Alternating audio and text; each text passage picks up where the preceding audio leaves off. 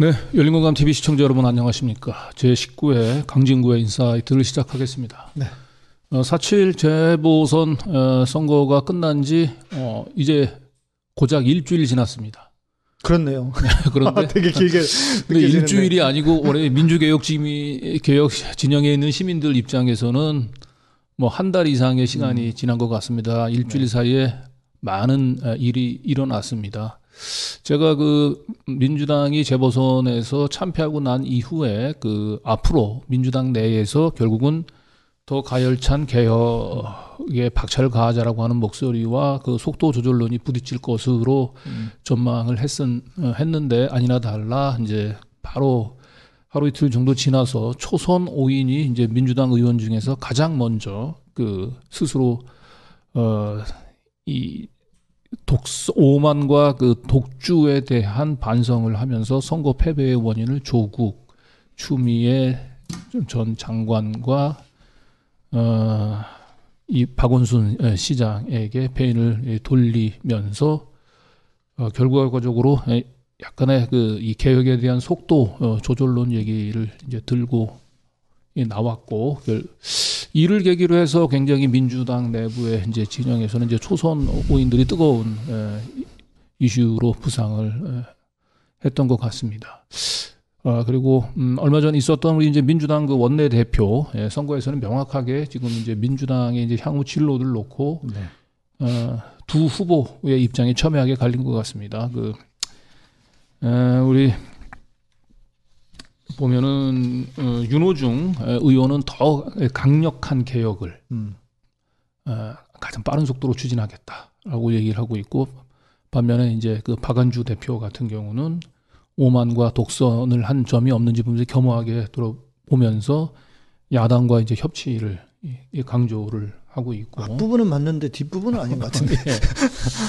그리고 지금 이제 민주당 그 대표 그 3인 아, 지금 이제 사- 네 명이 이제 오늘 당 대표 선거 이제 마감 결과 그 아, 4인이 어 후- 후보 후보로 나섰죠. 근데 아직 뭐 당 대표들 사이에서는 명확하게 아, 뭐 노선상의 차이는 뭐 보이지는 않습니다만 민주개혁 진영에 있는 시민들 입장에서는 그 당 대표들 가운데서는 명확하게 그 수- 뭔가 이 아, 좀, 아, 이 사람이다 라고 하는 뭔가 좀 가슴에 닿는 좀 후보들이 좀 없다라고 하는 평들이 아직은 좀 지배 적인 것 같습니다. 결국은 뭐 사람이, 어, 도 중요하긴 하지만 이 당 대표 선거 과정에서 우리 지지층들이, 아, 어떤 흐름들을 만들어내느냐가 결국은 이제 민주당의 향후 진로를 이제 결정을 하게 될 것 같은데요.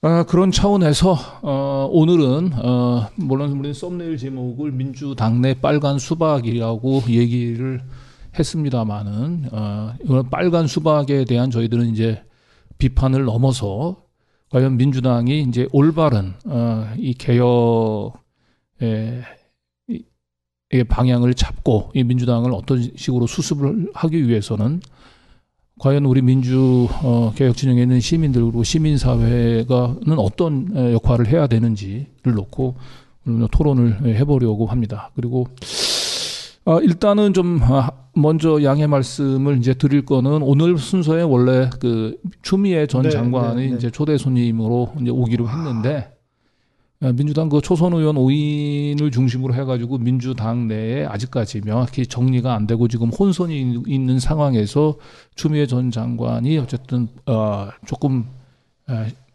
시기를 어, 본인이 정리된 생각을 밝히기에는 좀 음. 어, 적절치 않다고 판단해서 출연을 좀 연기해 달라고 해서 저희가 추미애 장관의 대타가 접니까? 야 네. 이거 대단하네. 예, 그래서 추미애 전 장관은 조금 예, 저희가 제가 추미애 장관한테 페이스북 친구 요청을 받은 사람이에요. 아, 그때 한번 SNS 막 시작하실 때나 막 만들 예. 때 저한테 요청을 했어요. 깜짝 놀랐어요 제가. 그러니까 그래서 우리가 추미애 전 장관은 모시지는 못했지만 그 우리 민주개혁 시민사회에서 목소리를 높이고 계시고 제2의 문익한 목사로까지 일컬어 지시는 아이고 세상에. 어, 우리 양희삼 목사님을 어, 모셨습니다. 아유 안녕하세요. 인사드려야지. 안녕하십니까 반갑습니다. 양희삼 예. 목사입니다.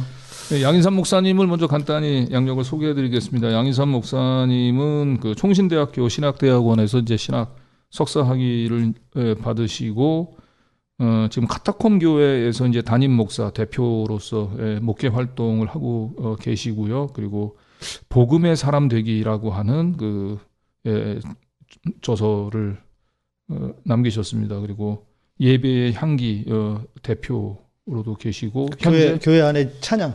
예, 네. 그 그 현재 곡들도 이제 좀, 네.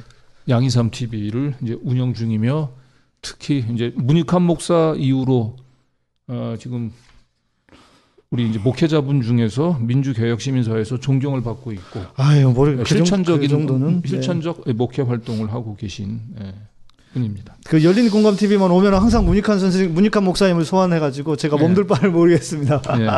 아유 참. 네, 그리고 오늘 본격적으로 그 대담을 진행하기에 앞서서 오늘 네. 그 양희삼 목사님이 그 안진걸 그 수장과 함께 네, 그 네. 오세훈 예, 서울시장 후보를 선거법 위반으로 이제 고발하셨죠. 네. 오늘 그 현장 분위기를 좀 먼저 간단히 좀 전해 좀 주시면 감사하겠습니다. 고발한 것에 대한 고발인 조사가 오늘 네. 있었는데 네. 에, 저희가 저도 이제 그 공동 고발인으로 네. 안진구 소장과 함께 가서 참여를 했고요. 네. 어그 3대 공중파가 다 왔어요. 아, 네. MBC, KBS, SBS 다 왔습니다. 예. 아마 지금 우리 방송하는 아 나갔을 수도 있을 것 같은데 음, 예, 예.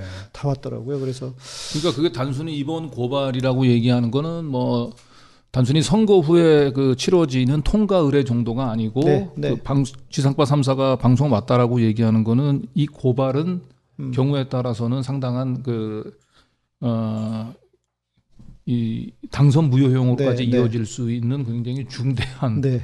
그 혐의라고 하는 부분들을 이제 이 방, 방송사들이 그러니까 안- 뭐 인지하고 있는 거죠. 그렇죠. 실제로 뭐 음. 예를 들면 정광훈 관련해서 정광훈 집회 네. 우리 박영선 장관 박영선 그 후보하고 음. 그 토론회 할 때는 한 번밖에 안 나갔다. 음. 그랬는데 나경원하고 토론할 때는 네. 나 거기 다 갔다.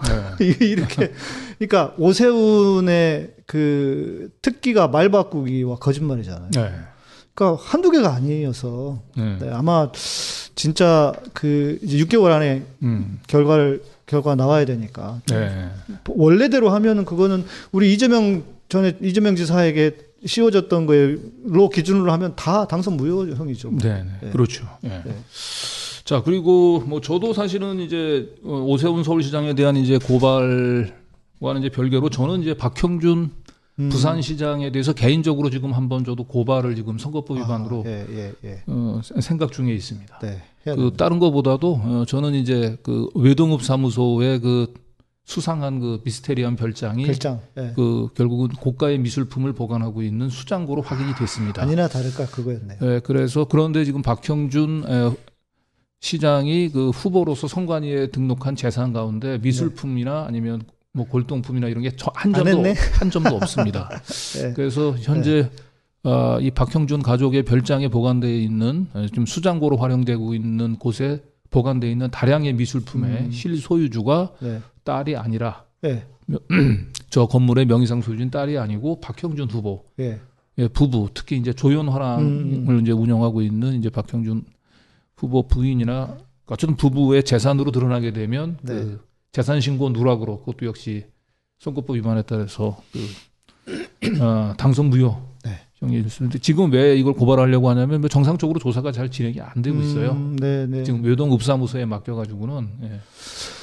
그러니까 그게 이런 얘기도 들리더라고요. 음. 큰 표차로 당선이 되면 네. 조사하는 사람도 좀 위축될 수가 있다. 예. 그런 얘기를 하더라고요. 예. 예. 그래서 어쨌든 뭐 그 선거법 위반에 따른 이제 고발 얘기를 먼저 좀 해봤고요. 본격적으로 좀 대담을 진하기 앞서서 지금 현재 우리 음뭐 선거 패배의 이제 원인에 대해서는 이제 다양한 어뭐 진단들과 음, 이제 분석들이 네, 네. 나오고 있는데 지금 대체로 민주당의 이제 큰 흐름을 이제 짚어 보면 어, 하나는 이제 그 이 속도 조절론을 얘기하는 쪽에서는 그 동안에 우리 민주당이 음, 음. 아, 너무 열혈 지지층 또는 어, 심지어는 예, 예. 뭐또 뭐 극렬 지지층, 음. 친문, 극문 뭐 이런 표현으로 이제 얘기를 하는 그런 열혈 지지층들에 너무 끌려가다 보니까 결국 중도층의 민심이 이반이 됐다. 네. 그렇게 얘기하면서 이제 그 음. 개혁에 대한 속도 조절이 필요하다라고 네. 주장하는 목소리들이 있는가 하면 또 반면에 어, 이번 선거 패배는 그 대통령 권력에 의해서 어, 180석, 180석이나 되는 의회 압도적인 의석을 밀어줬음에도 불구하고 네. 결국 민주당이 그 어, 해야 될 일을 개혁을 제대로 하지 못한 것에 따른 어, 국민들의 실망이 음. 분노가 이번 그이 선거 패배로 이어진 게 아니냐. 그래서 결국은 더 가열찬 음. 개혁이 필요하다. 이렇게 이제 정반대의 시각들이 지금 네. 부딪히고 있는 것 같습니다. 그 네. 가장 첨예하게는 일단 민주당 원내 대표 네, 선거에서 예, 예. 그리고 향후 민주당의 이제 당 대표 선거에서도 그런 흐름들이 좀 보일 것 같은데 우리 목사님은 개인적으로 뭐 어떻게 생각하십니까? 그 부분에 대해서요. 네, 네. 어, 뭐 둘 다 맞을 수는 있다고 생각을 합니다. 음. 어, 왜냐하면 어, 저나 우리 지금 시청자분들처럼 음. 정치의 고관여층이 네. 볼 때는 개혁을 안 해서 그런 건 분명한 사실이고요. 네. 어, 진짜 180석을 주었는데 네. 뭐 후지부지 뭐 된 것도 아니고 안 된 것도 아닌 것처럼 돼버린 음, 상황이 음, 음. 그리고 그리고 이제 지금 그 보통 이제 그 정치의 저관여층들은 음. 실은 뭐 잘 기사든 뭐든 지- 깊이 들여다보지 않죠. 포탈에 뜨는 제목이나 보고 음. 네. 아이 뭐 누구 나쁜 놈이네 이렇게 그냥 음, 넘어가는 거잖아요. 네.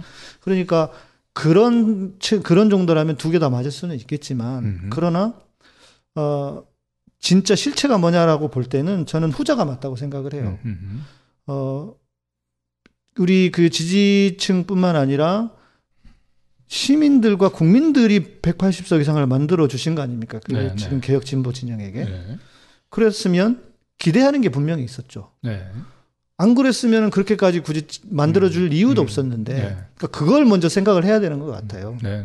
지금 보니까 총선이 딱 1년이었 1년 전이었더라고요. 음, 그런데 그 과정에서 어 그 이제 말씀하신 그 두 번째 이유가 맞는 것 같고 음. 근데 그러면 왜 이렇게 됐을까를 또 추가로 말씀을 드려보면 저는 그 딱 두 단어인 것 같아요. 하나는 실망 실망이고 하나는 음. 분노. 실망과 분노. 예, 네. 실망과 분노가 아닐까. 네. 생각해 보면 음. 어 지금 박형준과 오, 오세훈을 찍었던 분들도 촛불 집회 나간 분들이 많았을 음. 거라고 저는 생각합니다. 음, 네, 네. 그리고 제가 지난 촛불 집회 때 아주 감동적으로 보았던 네, 것이 네, 뭐였냐면 젊은 학생들도 나와가지고 음흠. 함께 사는 세상을 계속 이야기했거든요. 음, 네.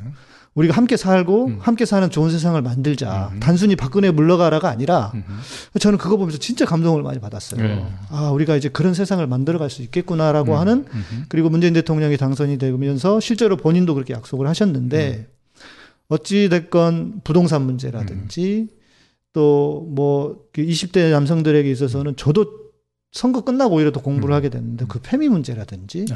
아 이게 진짜 심각했구나. 음. 그리고 부동산 문제는 진짜 이게 어찌 보면 젊은 층들에게는 음. 절망 그 자체잖아요. 네. 그래서 그분들이 우리에게 과연 소망과 희망이 음. 있는가? 음흠. 이러면서 이제 LH 사태를 딱 만나면서 음흠. 저는 이런 생각이 들어요. 국민들이 진짜 많이 참아온 것 같아요. 네. 참아주셨고, 기대해 주셨고, 기다려줬는데, 음흠. LH라고 하는 사태를 딱 만나니까 거기서 이게 분화구가 터지듯이 음. 확 꺾여버린 게 아닐까. 예. 잘 알겠습니다.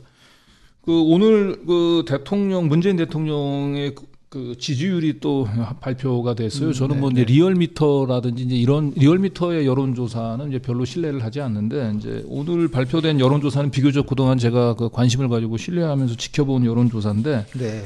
그, 그 엠브레인 퍼블릭, 케이스탯 리서치, 코리아 리서치, 한국 리서치가 이제 공동으로 성인 이제 1010명을 대상으로 한 이제 이 여론조사 결과인데 문재인 대통령에 대한 지지율이 지난 어, 조사 35%였거든요. 어, 그러니까 4월 첫째 주 조사 때 40%였는데 네. 오늘 발표된 여론조사상으로는 또 35%로 떨어졌죠. 예. 지지율이 이제 어, 한5% 정도 이 떨어졌습니다. 네, 네. 저는 개인적으로 이렇게 이번에 그 5% 정도의 하락은 음.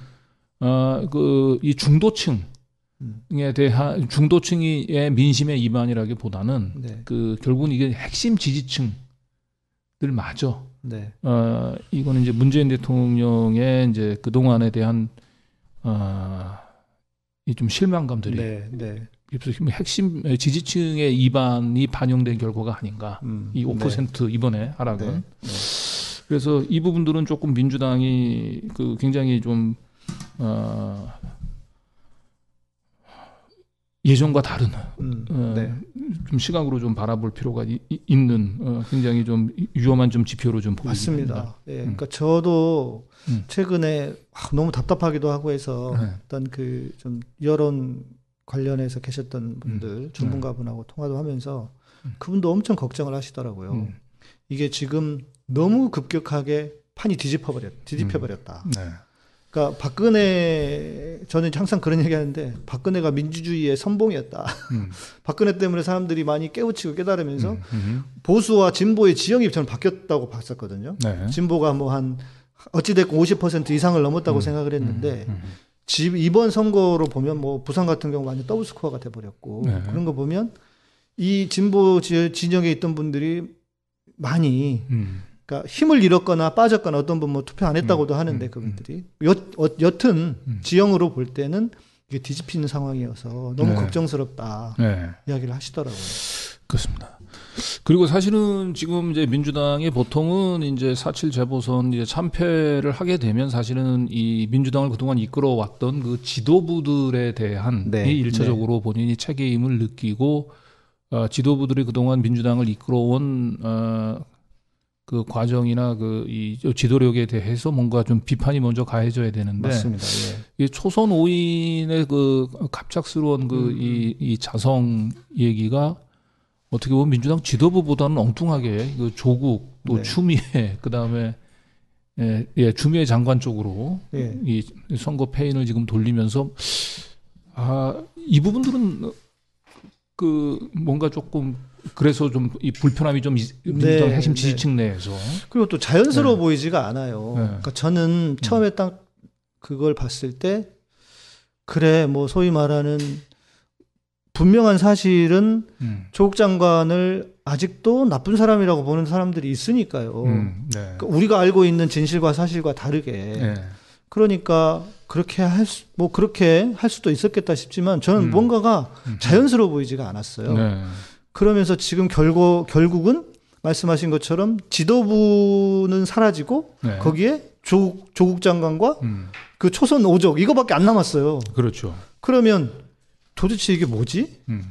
어 진짜 이 책임 그러니까 과거에서 배워야 하잖아요. 네네. 근데 과거에서 배워야 하는 것을 변형시켜 버려 가지고 지금 엉뚱한 이야기가 나오고 음. 있는 그리고 뭐 지지자들 입장에서는 당연히 음. 우리가 얼마나 그 서초동에서 매, 매, 그 매주 토요일마다 가서 음. 그렇게 목소리 높이고 했으니까 당연히 화가 네. 나죠. 예. 예. 어떻게 그 내부에서 시- 너무 쉽게 음. 끝나자마자 얼마나 됐다고 바로 그것을 네. 그렇게 이야기를 하는 것 같으니까 일종의 배신감 같은 게 저는 대단할 거라고 생각합니다. 네, 예. 자 그리고 어 지금 이제 물론 이제 어, 4.7 재보선 참패 후에 이제 좀 청와대 이제 그 이 동향도 굉장히 음, 관심이 가는 부분이긴 한데 대통령께서 네. 물론 이제 민심을 겸허히 이제 받아들이고 이제 하는 목소리를 어 냈죠. 네. 사실은 원래는 일차적으로는 사실 선거가 끝나고 나면 이 선거를 이끌어 놓은 민주당의 이제 당 대표가 전면에 나서서 네, 선거 패배에 대한 네. 책임을 어, 아, 지고 그런 부분들에 대해서 전면에 나서서 이제 본인이 이, 이 부분에 책임을 지는 모습을 보여야 되는데 이번에는 좀 거꾸로 보면 당 대표보다는 오히려. 문재인 대통령이 나서서 선거에 대해서 사과를 해야 되는 상황은 조금 예. 보기는 좀 안 좋았어요. 그래서 청와대가 과연 그러면 다음에 어떤 그 이 난국을 이제 어떤 식으로 어떤 카드로 수습을 할까가 관심이 됐는데 네. 어, 지금 첫 번째로 보인 어, 카드는 그 청와대에서 꺼낸 카드는 정무수석의 교체. 예, 예. 정무수석이 지금 이제 최재성 정무수석이 물러가고 예. 이철이 그 정무수석이 지금 이제 유력 좀 뭐 차기 정무수석으로 지금 이제 내정됐다는 보도가 많이 나오거든요. 네, 네. 요 움직임에 대해서는 어떻게 생각하세요? 그러니까 그 이제 그것도 이제 양쪽에 갈리는 의견들이 음. 있는 것 같, 같아요. 그러니까 네. 청와대에서 네.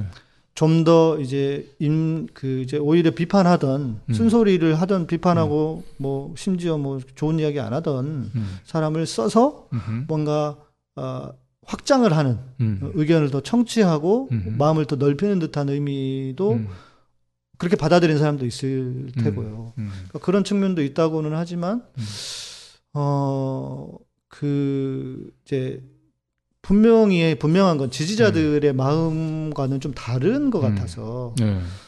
그분이 이제 그 원래 방송하실 때는 좀 잘 했었잖아요. 썰전 나오고 이렇게 그렇죠. 하실 때는. 네. 근데 막상 의정 활동 할 때는 어, 고개가 갸우뚱거려지는 게 많았고 네. 네. 이제 본인이 이제 뭐 안 나가겠다. 음. 더 이상 뭐 자기 재산 안 하겠다 했을 때 그리고 그 이후에 방송할 때는 좀 음. 많이 음. 오히려 정부 비판하고 뭐 특히 조국 장관 같은 경우에 그렇게 네. 했다고 하는데 뭐 오히려 그런 생각이 그런 이야기가 들리더라고요. 최재 그러니까 이철이 이철이 전 의원이 들어간 들어가게 되는 것도 그렇지만 음. 최재성 그 전 의원이 임 그 한지가 얼마 안 됐는데 왜 나가느냐 음. 오히려 그 이야기를 하더라고요. 음. 음 그래서 혹시 네. 어떤 캠프로 가기 위해서 그러는 게 아닐까 네. 그런 얘기가 들려서 뭐 저는 좀 모르겠습니다. 좀 이렇게 아쉬운 부분이 좀 있어요. 네. 개인적으로 완전 아쉬운 부분이 네, 저도 개인적으로 근데 이철이 저는 정무수석 카드에 대해서 제가 느끼는 아쉬움은 어, 그 이철이 정무수석의 경우는 그 뭔가 근본적으로 뭔가 판을 바꿔서 음, 네, 그이 이 난국을 정면으로 돌파하는 것보다는 기존의 판 내에서 뭔가 개인기 뭔가 이렇게 좀 어, 그러니까 기울어진 지형 자체를 바꾸려고 하는 것보다는 지금 현재 상황 음, 속에서 뭔가 네, 정치 공학적으로 음, 좀 문제를 좀 푸는 네, 이제 그런 쪽에서 그런데 지금 현재의 그 민주당의 그 닥친 그 지형이 네, 과연 이렇게 정치 공학적인 어 그런 이, 이 개인기에 의해서 극복될 수 있는 과정은 아닌 것 같고. 예. 뭔가 그 개혁에 대한 확고한 신념을 가진 음, 어 그래서 정면 돌파 어 하는 뭔가 그런 형태의 그 네. 좀 뭔가 중대한 결심이 저는 좀 기대가 좀 됐었는데 그러니까요. 뭔가 거꾸로 가는. 이, 예, 이철이 네. 정무수석 카드는 좀 그런 차원에서 네. 어, 뭔가 청와대가 이거를 정면 돌파보다는 뭔가 현 상황을 뭔가 이렇게 조금 이 속도 조절을 통해서 뭔가 음. 연착륙을 하려고 하는 그러니까 그런 게그 아닌가. 고민이 있을 것 예. 같기는 합니다. 왜냐하면 1년밖에 안 남았으니까 네. 실제로 뭐 개혁 드라이브를 청와대가 건다고 해서 얼마나 음. 움직일까 네. 이런 고민도 내부에서 하실 수도 있을 테고 네. 또 무엇보다 이제 청와대는 그런 이제 이 인사 관련해서는 어찌 음. 보면 이제 좀 평가도 하고 이야기를 해야 할 수도 음. 있다고 생각하는데 음. 그렇게 많이 성공한 케이스들이 없는 것 같다는 생각이 좀 들어요. 네. 어, 지금은 청와대의 시간이라기보다는 국회의 시간이라는 생각이 국회의 들고 시간이다. 민주당의 시간이다. 음. 그래서 이제 그 민주당이 어떻게 음. 어, 차기 대선 후보를 음. 잘, 그러니까 후보 중심으로 음. 잘 돌아가게 음. 할 것인가가 저는 음. 제일 중요한 것 같거든요. 네. 그러니까 보니까 전에 그 박, 그 이명박 음. 다음에 네. 박근혜가 될때 그때는 저쪽에서는 그때 당시 뭐 한나라당이었나요 새누리당이었나요 철저하게 박근혜를 중심으로 후보를 음. 중심으로 당이 돌아가게 해서 정권을 다 줘버리고 음. 그렇게 해서 어 정권 그 본인들 입장에 정권 재창출이 되었었다. 음. 그런데 결국은 지금은 민주당도 이렇게 판이 뒤집혀진 상황에서 음. 어떻게 해야 될 것인가 저는 음. 진짜 그게 염려스러운데 에, 뭐 예를 들면 이 안에서 잘못하면 자중질환이 일어날 수도 있다. 음, 예, 예. 왜냐하면 그 이재명 지사가 분명히 일, 일인데 음. 또 이재명 지사를 비토하는 세력들이 네. 어뭐 어떤 작전이 들어오거나 음. 음. 그렇게 해버리면 이 안에서 목소리가 서로 막 계속 다르게 나가고 음. 이렇게 됐을 때에 이 국민들과 국민들은 싸우는 거 싫어하는 것 같아요 확실히 네. 원행 내부에서 싸 지들끼리 싸우는 거 제일 싫어하는 것 네. 같고 그 지지자들은 지지자들대로 지치고 음. 또 이래 이래야 네. 되냐 네. 그러니까 이게 실은 제일 염려되는 상황 음. 같습니다. 네, 아까 우리 이제 목사님께서 지금은 청와대의 시간이 아니고 이제 국회의 시간이다라고 얘기를 했는데 맞습니다. 대통령은 이제 임기가 1년 네, 남았고 네, 네. 국회는 아직은 지금 임기가 1년, 그죠? 한 아직 한 3년이 남았기 그렇죠. 때문에 네. 어떻게 보면 이제 그 문재인 대통령보다는 지금 현재 민주당이 네. 아, 국회 내에서 할 수 있는 일들이 더 많을 수도 있는 것 같아요. 그런데 지금 그 이 협치의 문제 그리고 상위 상임위원장의 배분 문제를 네. 놓고 지금 아그 원내대표로 나온 이제 박안주 그 음. 의원은 이제 네. 그 상임위원장을 독식한 것은 어, 결국 민주당이 이번에 선거를 패배하게 됐던 오만과 독선의 그 정치를 상징하는 네. 거고 그래서 상임위원장 외려 국민의힘에서 먼저 꺼내기도 전에 먼저 민주당이 그 상임위원장을 양보하겠다라고 하는 카드를 꺼냈는데 아. 그 부분은 좀 어떻게 저는 그러니까요. 저는 일단 그 사실관계도 잘못된 것이 음. 실은 저희가 기억하잖아요. 상임위원장 얼마나 많이 그 그때 협상하고 이야기를 했었습니까? 음, 근데 자기들이 배째라 하면서 우리 다 안 하겠다 이렇게 했었잖아요. 음. 네. 그렇죠. 어 그게 이제 그때 당시에 일종의 전략이었다고도 이야기를 해- 음. 하- 나 이야기가 나왔었거든요. 네. 다 밀어줘 버리고 어차피 안 되면 지금 어찌 보면 지금의 형국처럼 네. 그 전략이 걔- 그 국힘당 입장에서 맞아졌다고 할 수도 있는 있을 것 같기는 해요. 음. 그랬었는데 이게 그 선, 선후가 잘못된 게 아닌가? 음. 그리고 어 이제 소위 말하는 이제 중도라고 하는 것이 실체가 있는가? 음. 그러니까 저는 그 말에 좀 많이 동의가 돼요. 뭐냐면 그러니까 중도라기보다는 정치 저관여층. 음. 정치 저관여층은 그 진짜 그, 그 뭐 포털에서 제목만 보고 음. 판단하는 사람들인데 정부나 음. 청와대나 뭐 예를 들어 여당이 어느 정도 그 밀어붙이면 음. 어 잘하고 있는 잘하고 있나 보다 그런가 음. 보다 하고 쓸려가는 음. 저는 그런 네. 그 그런 그룹들이 중도라고 보거든요. 예. 그러니까 물론 그분들이 이제 캐스팅 보트가 되기도 하지만 음. 근데 그런 방식으로 해오지 않아서 지금 이렇게 된 거잖아요. 그렇죠. 그러니까 이거는 누가 봐도 명확하게 조금 생각을 가진 사람들이라면 다 그렇게 음. 분석하는 게 저는 맞다고 봐요. 저도 그렇게 네. 보고 네. 지금까지 어찌 보면 이낙연 대표 체제에서 음. 이거는 죽도 밥도 아니었던 거죠. 음. 그러니까 핵심은 이거 같은데 어 민주당이 지향하는 것은 뭐 예를 들면 서민들, 네. 약자들이라고 네. 하지만 속으로는 본인들도 이미 기득권이 되어 있는 게 아닌가. 음. 그래서 법안을 만들 때도 자꾸 서민들 정말 약자들 위한 법안을 만들어야 되는데 중대재해처벌법 같은 경우도 네. 그게 누더기가 되잖아요. 그렇죠. 그게 결국 그래서 이 꼴이 난 건데 음. 저는 진단을 너무 잘못하고 있는 것 같고 네. 어 이게 방향성 좌냐 우냐 더 우클릭을 해서 가야 되느냐가 아니라 음, 음. 저는 더 낮아지는 거여야 된다고 음. 생각해요. 예. 정말 낮아지고 그 뭐 의원들은 의원들대로 음. 지금 우리 시민들이 원하는 게 무엇인지 음. 지지자들이 원하는 게 음. 무엇인지 음. 180석을 만들어진 이유가 무엇인지를 네. 정확하게 알아야죠. 예. 근데 지금 제가 볼 때는 좀 진단을 잘못하고 있다. 그러니까 예. 문제를 잘못 내니까 답이 틀려지는 거죠. 음. 예. 그런 상황 같아요. 예. 그러니까 이제 지난 이제 180석의 이제 절대 과반 의석을 이제 확보하고 난 이후에 1년 과정을 복기를 해보면 사실은 오만과 독선보다는 계속해서 민주당이 좌고 우면하고 눈치 보고 개혁 입법의 지연, 네. 그다음에 그 예, 윤석열의 그 항명 사태에 대한 민주당 의원들의 수수방관, 음.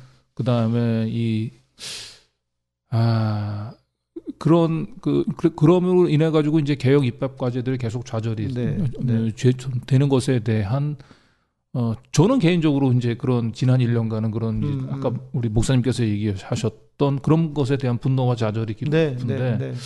왜 이렇게 민주당 내에서 처음에 터져 나온 목소리가 오만과 독선에 대한 그러니까 반성을 이거 먼저 이, 이, 그러니까 좀 지지자들과 네. 일반 그 국민들을 좀 나눠서 볼 필요가 있는 것 같아요. 그 실망과 분노라고 하는 것도 네. 지, 그러니까 일반 국민들은 음. 어떤 정책에 대한 네. 그리고 어, 소위 말해서 민생에 대한 불만이라면 음, 네. 음, 지지자들은 개혁에 대한 불만인 거죠. 네. 개혁에 대한 실망과 분노. 네. 존 180석 만들어줬는데 뭐 한 거야. 네. 이제 이런 거, 그러니까 조금 그 부분은 나뉘는 것 같거든요. 네. 그러니까 결국 민생과 개혁인데, 그러니까 국민들에게는 민생이라고 하는 것을 어필을 해야 하고, 음, 개혁은 지지자들을 그런 음. 건데, 그 개혁은 아, 정말 너무 지지부진했던 것 같아요. 네. 얼마나 우리가 지치고 힘들었는지. 그러니까 그것도 이렇게 이런 의견이 있더라고요. 일반 국민들도 야, 뭐 하는 거야? 저 윤석열 하나 그, 그 뭐라고 그거 못 잡고 권력이 대통령이 음. 권력을 네. 쥔 사람이 네, 네, 네. 그리고 민주당이 어찌됐건 다수인데 네. 그러니까 이런 생각을 할 수밖에 없는 거죠. 그, 네. 저는 충분히 그건 이해가 됩니다. 음. 예. 그럼 조금 이제 하나하나 좀 이게 다시 개별적인 이제 이슈별로 좀 복귀를 해보면 지금 초선 의원들이 이제 그 이 조국 이, 어, 전 장관과 이제 추미애 전 장관을 이제 그 선거 패배의 원인으로 이제 그 지목한 부분들과 네. 그 관련해서 이 사실은 저는 보면 이 어떠한 그 사회 현상을 이제 그 이 명칭하는 데서부터 맞습니다. 예. 그 예, 그 이 프레임의 음, 음. 이제 싸움이 시작이 된다고 보는데 맞습니다. 예. 이 초선 의원들을 중심으로 하는 건 항상 조국 사태, 그러니까요. 그 다음에 추윤 갈등 이렇게 그러니까. 표현을 하는데 예, 예. 그 부분들에 대해서 좀 한 말씀을 좀 해주세요. 그러니까 저는 그 부분도요. 음. 어, 정말 그, 용, 그 음. 용어가 중요한 것 같아요. 그러니까 윤석열의 항명이고 네, 윤석열의 반란이고 네. 윤석열의 쿠데타지. 네, 이게 왜 조국 사태냐? 음, 이거는 음, 우리라도 의도적으로 그렇게 쓰지 않아, 않는 게 맞다고 네, 생각하거든요. 네. 그리고 추윤 갈등도 무슨 갈등입니까? 항명이지. 네, 아니 당연히 음. 그 검찰총장이 법무부 장관 음, 아래에 있는 음, 것이고 음. 그거는 누가 봐도 상식인데 음, 그것이 마치 사실이 아닌 것처럼 그렇게 음. 만들어낸 그 용어를 쓴다는 것 자체가 그리고 우리조차 그러니까 음. 민주당에서조차 그렇게 한다는 것이 음, 음. 아 이건 뭐라고 해야 될까 음. 너무 정치를 순진하게 하는 게 아닌가 예. 긴장감이 없어 그러니까 그런 음. 면에서는 제가 볼 때는 오만은 맞는 것 같다는 생각이 들어요 음, 이게 겸손하게 낮아져서 그 지지자들과 국민들이 무엇을 원하는지를 듣지 않고 음, 그냥 본인들이 지금 지금까지 실은 정, 뭐 선거 한 네번낸 달에 이겼잖아요. 그러다 보니까 어쩔 수 없이 뭐 음. 오만해진 게 아닌가. 음. 그런 음. 면에서는 뭐 저는 오만이라는 단어는 음. 동의가 되기는 합니다. 그러니까 이제 조국 그전 장관에 대한 이제 그 윤석열 검찰의 그 이 파동, 응? 그 검찰권의 남용. 그건 네. 아까도 약 지금 이제 제가 뭐 검찰권의 남용이라고 표현을 했습니다만 그 당시 상황으로 돌아가면은 이제 검찰 수사는 그 입시 그 비리에 대한 어쨌든 국민적 예. 민감성들을 감안해서 그거를 터트림으로 인해 가지고 음, 음, 그 네. 공정성의 문제로 네. 그 프레임을 이제 몰고, 몰고 가려고 했, 고 네. 거기에 이제 어 근데 사실은 그 사태의 본질은 뭐 본질 정도까지는 아니라 하더라도 그 당시 상황을 되돌아가 보면 검찰권의 남용, 검찰의 기득권을 지키기 위한 검찰권의 남용이라고 한 측면이 그렇죠. 분명히 있었잖아요. 예, 네. 그런데 이제 그러한 부분들에 대한 조명들, 그런 부분들에 대한 비판보다는 음, 민주당 내부에서도 네. 보면 그러니까 그 오히려 조국 전 장관으로 인해 가지고 그 민주 진, 저 진보 인사들의 위선이 드러났다. 네. 이제 그런 부분들에 대해서 그 결국은 그 당시에 있었던 한가운데 있었던 이제 이철희 의원 같은 음, 경우가 양비론으로 아니 네. 정치에 대해서 이제 그 오히려 이런 정치판에서는 나는 음, 뭐 음, 그더 이상 정치를 하고 싶지 않다라고 네, 하는 네. 양비론을 얘기하면서 이제 결국은 불출마 선언을 네. 했는데 네. 어떻게 보면 민주당에서는 그 당시 사태로 돌아가다 보면 네. 그 물론 조국 전 장관의 자녀 뭐 입시와 관련된 그 청년들의 분노에 대해서는 공감을 하면서 좀 반성을 하더라도 음. 그러나 그 검찰권에 이건 분명히 검찰의 그렇죠. 기득권을 지키고 네, 검- 네. 검찰권 남용 그리고 이거를 일종의 검찰이 만들어낸 프레임 그, 네. 그 언론들이 만들어낸 프레임 속에 갇혀서 거기서 벗어나질. 못했다. 네. 예. 그리고 음. 더 이제 근본적으로 가보면 네. 어, 제가 그 딱 선거 지고 나서 무슨 생각이 음. 들었냐면, 어, 민주당은 음. 도대체 의리가 있냐. 네. 손혜원 의원 때부터 음. 조국 장관, 추미애 네. 장관, 또, 어, 우리 박원순 시장님 같은 음. 경우에 너무 의리가 없다. 음. 그랬더니 이제 많은 분들이 좋아하고 그냥 짧게 썼어요. 근데 네. 좋아하고 공유도 많이 하고 했는데 어떤 분이 정치를 무슨 의리로 하냐고. 음. 그러니까 무슨 깡패냐고. 네. 근데 저는 그렇게 생각 안 해요. 그러니까 의리라고 하는 단어가 다를 수 있겠지만, 음. 어, 저는 신앙도, 목사로서 기독교 신앙도요, 의리라고 음. 봅니다. 네. 하나님하고 사람하고 의리 지키는 거예요. 음. 하나님에 대한 의리를 지키는 겁니다. 네. 이게 신앙의 본질이라고 보거든요. 음. 그러니까 결국, 어, 하나님이 원하시는 것이 무엇인지 알아서 내가 변질되지 않고 음. 배반하지 않는 게 신앙의 음. 어찌 보면 전부예요. 네. 그 변질되니까 문제인 거잖아요. 네. 그런데 이제 그런 것처럼 그런 그런 어떤 어, 정말 검찰 개혁의 선봉에 선 음. 희생당하고 네. 우리는 알잖아요. 네. 얼마나 처절하게 음. 당했는지를 네. 편이 되어 줬는가. 네. 그때는 아무 말도 안 하더니 음. 이제 나와가지고 무슨 네. 뭐 조국 때문이다 추미애 때문이다 어떻게 그런 말을 합니까 정치하는 네. 사람들이 네. 너무 무책임하고 너무 의리도 없고 이건 진짜 비애감이 느껴지는 건 상황인 것 같아요. 네. 그래서는 안 된다고 보고 이게 그게 원래 그런 얘기 하지 않습니까? 뭐 보수는 보수는 뭐 부패로 망한다고 하지만 진보는 분열로 망하고 음. 그러니까 보수는 정치를 이익을 위해서 하니까 네. 예, 뭐 보수도 아니죠 냉정히 보면 네. 그래서 자기, 자기들이 딱 문제가 퍼지면 딱 단일 대우를 하는지 모르겠는데 음. 우리는 저는 그걸 배워야 된다고 생각합니다. 네. 적어도 인간적인 어떤 그 기본은 해야 한다. 네. 그래야지 그 다음에 그래야 무슨 이야기를 할 자격이 있지. 음. 그거 하지도 않아 놓고는 여기 음. 이제 와가지고 음. 자기들이 누군 다들 그런 얘기 하잖아요. 니들이 어떻게 그 배지 달았는데 음. 조국 장관 때문이었으면요 총선이 망했어야죠. 음. 총선에서는 이겼는데 그렇게 엄청나게 이겼는데 음. 이제 와가지고 터무니없이 시차도 맞지 않는 조국 장관을 소환한다는 음. 게 음.